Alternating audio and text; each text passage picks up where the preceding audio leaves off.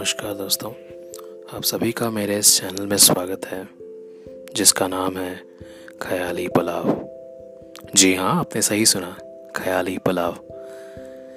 जहाँ होती है ख्यालों से गुफ्तगू।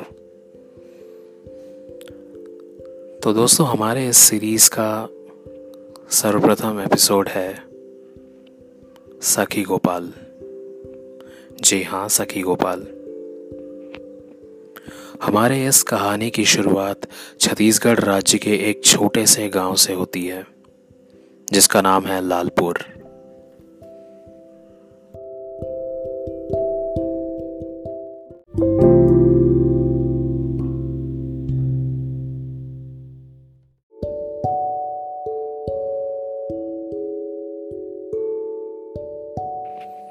एक छोटा, परंतु बहुत ही शानदार सा परिवार जिसमें मम्मी, पापा जी और दो बहनें रहा करती थी।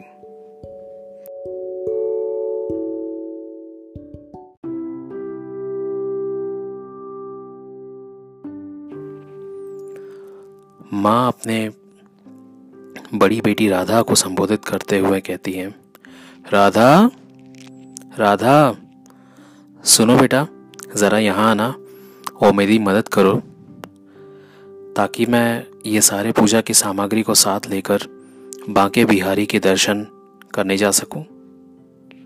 और तुम्हें याद है ना, हम सभी को दर्शन करने जाना है। तुम भी जल्दी जल्दी तैयार हो जाओ बेटा, ताकि हम सब एक साथ दर्शन करने चल सकें। यह सुनते ही राधा, आती हूँ माँ।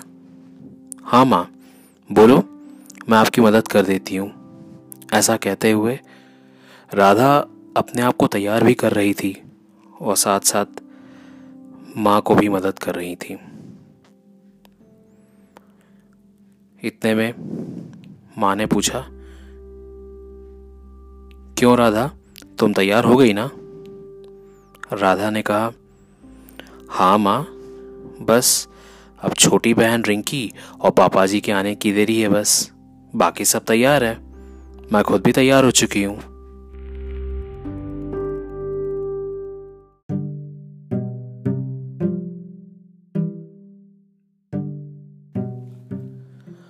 माँ कहती हैं, ठीक है बेटा। अच्छा राधा, तुम तो तैयार हो गई ना? अच्छा सुनो, एक बात ध्यान रखना। बांके बिहारी जी का दर्शन तुम ढंग से करना। उनकी दर्शन पूरी श्रद्धा और ध्यान से करना ताकि तुम्हारी सारी मनोकामना पूरी हो सके। यह सुनते ही राधा कहती है, ठीक है माँ, ज़रूर करूँगी। ये लो हम बात कर ही रहे हैं। इतने में बहन और पापा जी भी आ गए। क्यों? अब चलें?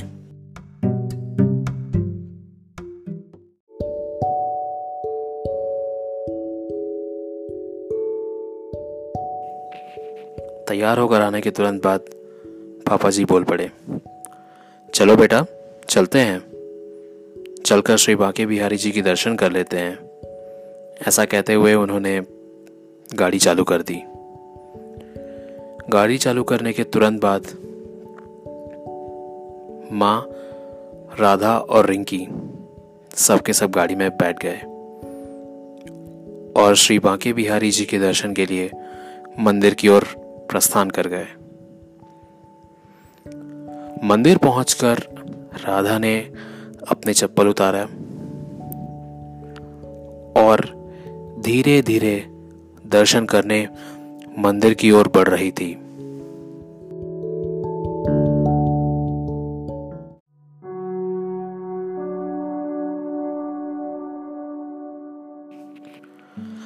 राधा मंदिर की ओर बढ़ रही थी कि उसने अचानक से एक रौनक और एक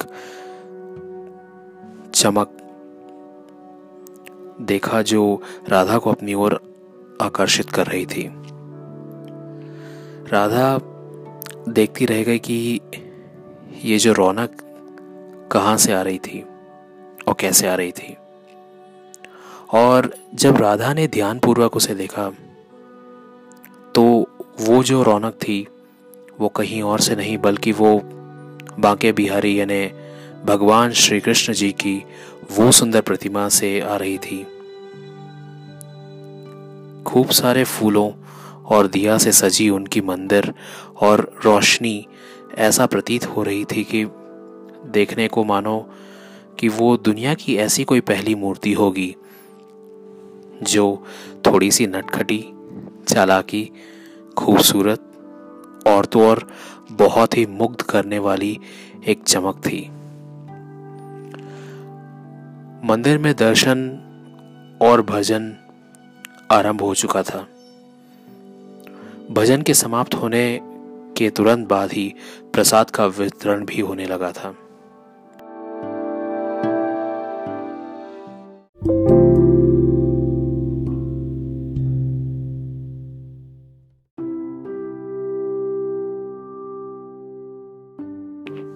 राधा और उसके सारे परिवार सदस्य श्री बांके बिहारी जी के दर्शन कर चुके थे। करने के पश्चात अपना भजन समाप्त कर चुके थे। और उन सभी परिवार सदस्य ने श्री बांके बिहारी जी के मंदिर में प्रसाद को भी ग्रहण किया। प्रसाद ग्रहण करने के तत्पश्चात पिताजी बोल पड़े, चलो अब घर वापस चलते हैं। यह सुनते ही राधा, उसकी बहन रिंकी और उनकी माताजी सब के सब वापस गाड़ी की ओर चल पड़े। गाड़ी में सबके सब बैठ गए और घर की ओर वापस निकल पड़े। पर राधा अभी भी उसी प्रतिमा और उस प्रतिमा से आई हुई उस रौनक के बारे में ही सोच रही थी। और उन्हीं ख्यालों में फंसी रह गई थी कि इतने में माँ ने कहा, राधा राधा, चलो, हम लोग घर पहुँच गए हैं, अब उतरो। यह सुनते राधा चुपचाप गाड़ी से उतरकर अपने कमरे में चली गई। पर अभी भी उसके मन में उसी मूर्ति को लेकर कुछ सोच विचार चल रहे थे।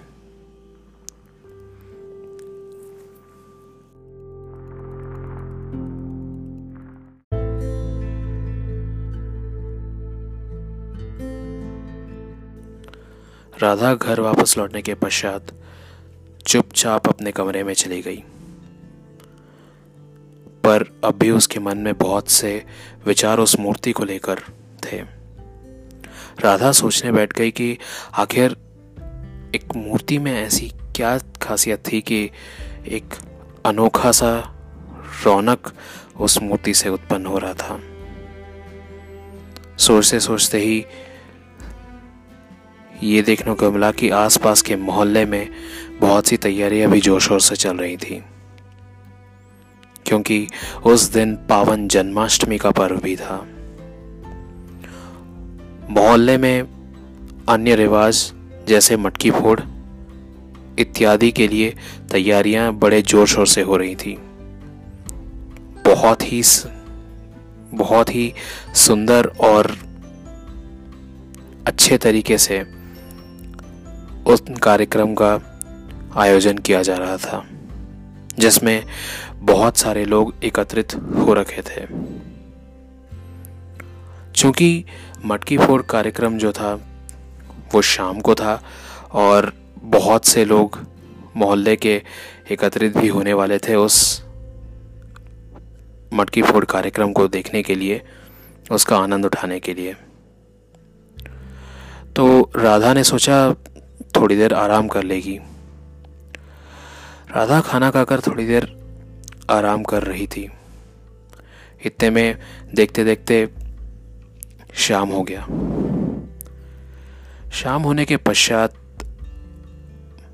पिताजी, मम्मी और रिंकी भी तैयार हो रहे थे, ताकि वह सब के सब जाकर मटकी फोड़ कार्यक्रम देख सकें और इसका आनंद उठा सकें।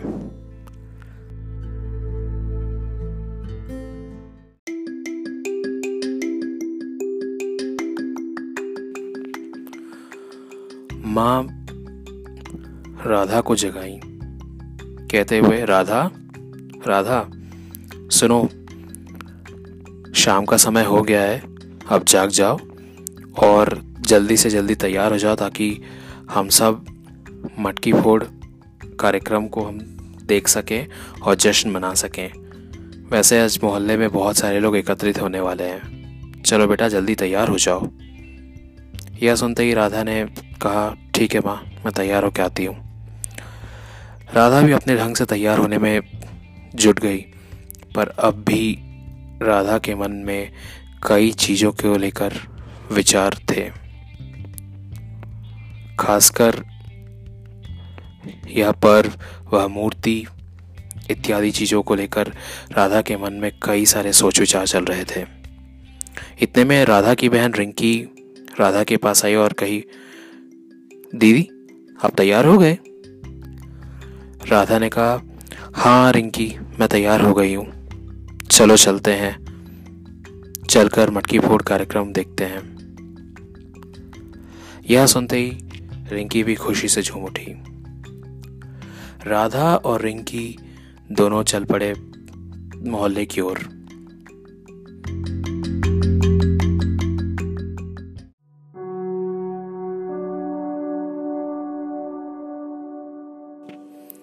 राधा अपने बहन रिंकी के साथ मोहल्ले पर पहुँच चुकी थी। और वह अपने बहन के साथ जश्न का आनंद उठा रही थी और आ, कि अचानक से राधा का ध्यान किसी एक चेहरे की ओर गया।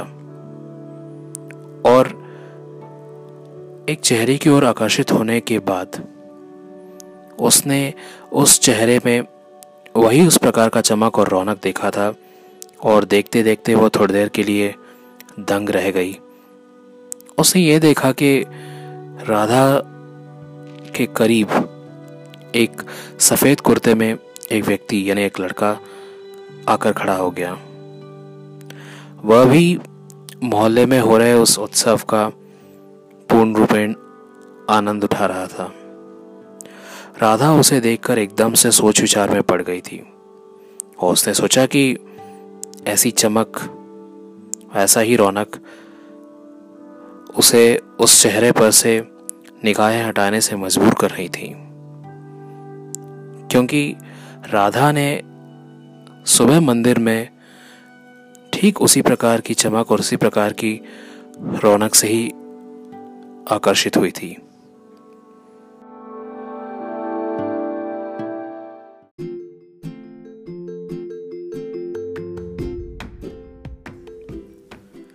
राधा अब भी अपने करीब खड़े उस सफ़ेद कुर्ते में, लड़के के बारे में सोच विचार में लग गई।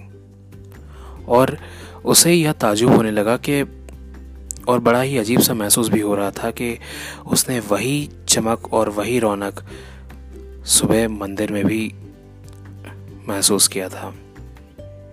और उस व्यक्ति की उन आँखों में ऐसी रौनक और चमक देखकर उस चेहरे पर से उसकी निगाहें हटने से मजबूर हो गईं। राधा अपने आप को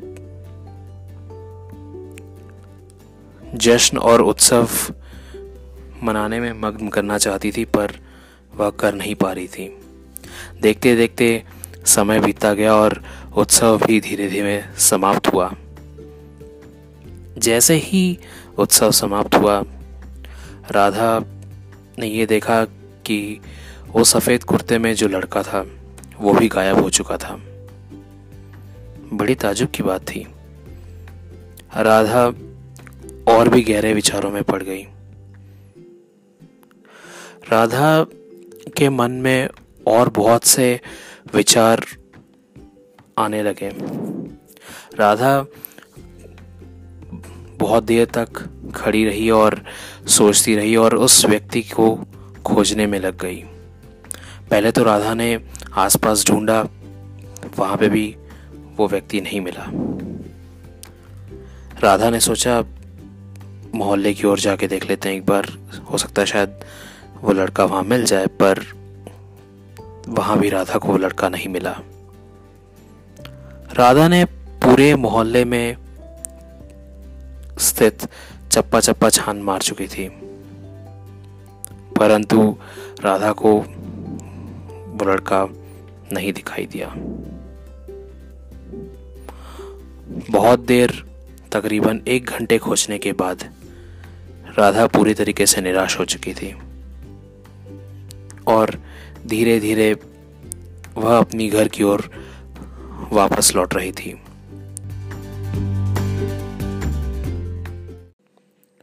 राधा उस सफ़ेद कुर्ते में उपस्थित लड़के की चप्पा चप्पा छान मार चुकी थी, पर वह लड़का कहीं भी नहीं मिला राधा को। इसी निराश में राधा अपने वापस घर लौट रही थी कि उसने ऐसा प्रतीत होने लगा, मानो कि कोई एक भूकंप सा आ रहा हो। और राधा ने ये भी देखा कि आसपास की चीज़ें कुछ अजीबो तरीके से हिलती हुई नज़र आ रही थी और राधा कुछ चीज़ों को ढंग से देख नहीं पा रही थी। राधा अपने आप को संभालने की कोशिश कर रही थी बहुत सा, पर संभाल नहीं पा रहा था। इतने में राधा को ऐसा एहसास हुआ कि कोई उसके कंधे पर हाथ रखकर उसे बुलाने की कोशिश कर रहा हो। और तो और राधा ने यह भी एहसास किया कि देखते ही देखते मानो कोई वाकई में यह भूकंप सा आया हो। इतने में माँ राधा की ओर आई और, राधा राधा, उठो बेटा, सुबह हो गई है। ऐसा कहकर राधा के बिस्तर के पास उसे गहरी नींद से उठाने की कोशिश कर रही थी उसकी माँ। जब राधा उठी, तब वह अपने आप को बिस्तर में पाई। इतने में माँ ने कहा, राधा, जल्दी से तैयार हो जाओ। आज जन्माष्टमी का पर्व है। हमें सब मंदिर जाना होगा। तब उसे यह याद आया कि रात को कुछ भजन गीत सुन रही थी श्री बांके बिहारी जी की। और सुनते सुनते उन्हीं के बारे में सोच विचार करते हुए उन्हीं की मूर्ति की ओर देखते देखते राधा गहरी नींद में जा चुकी थी। जब राधा उठी तो उसे समझ में आया कि वो गहरी नींद में थी, यानी राधा ने एक बहुत ही सुंदर और अनमोल सा सपना देखा था।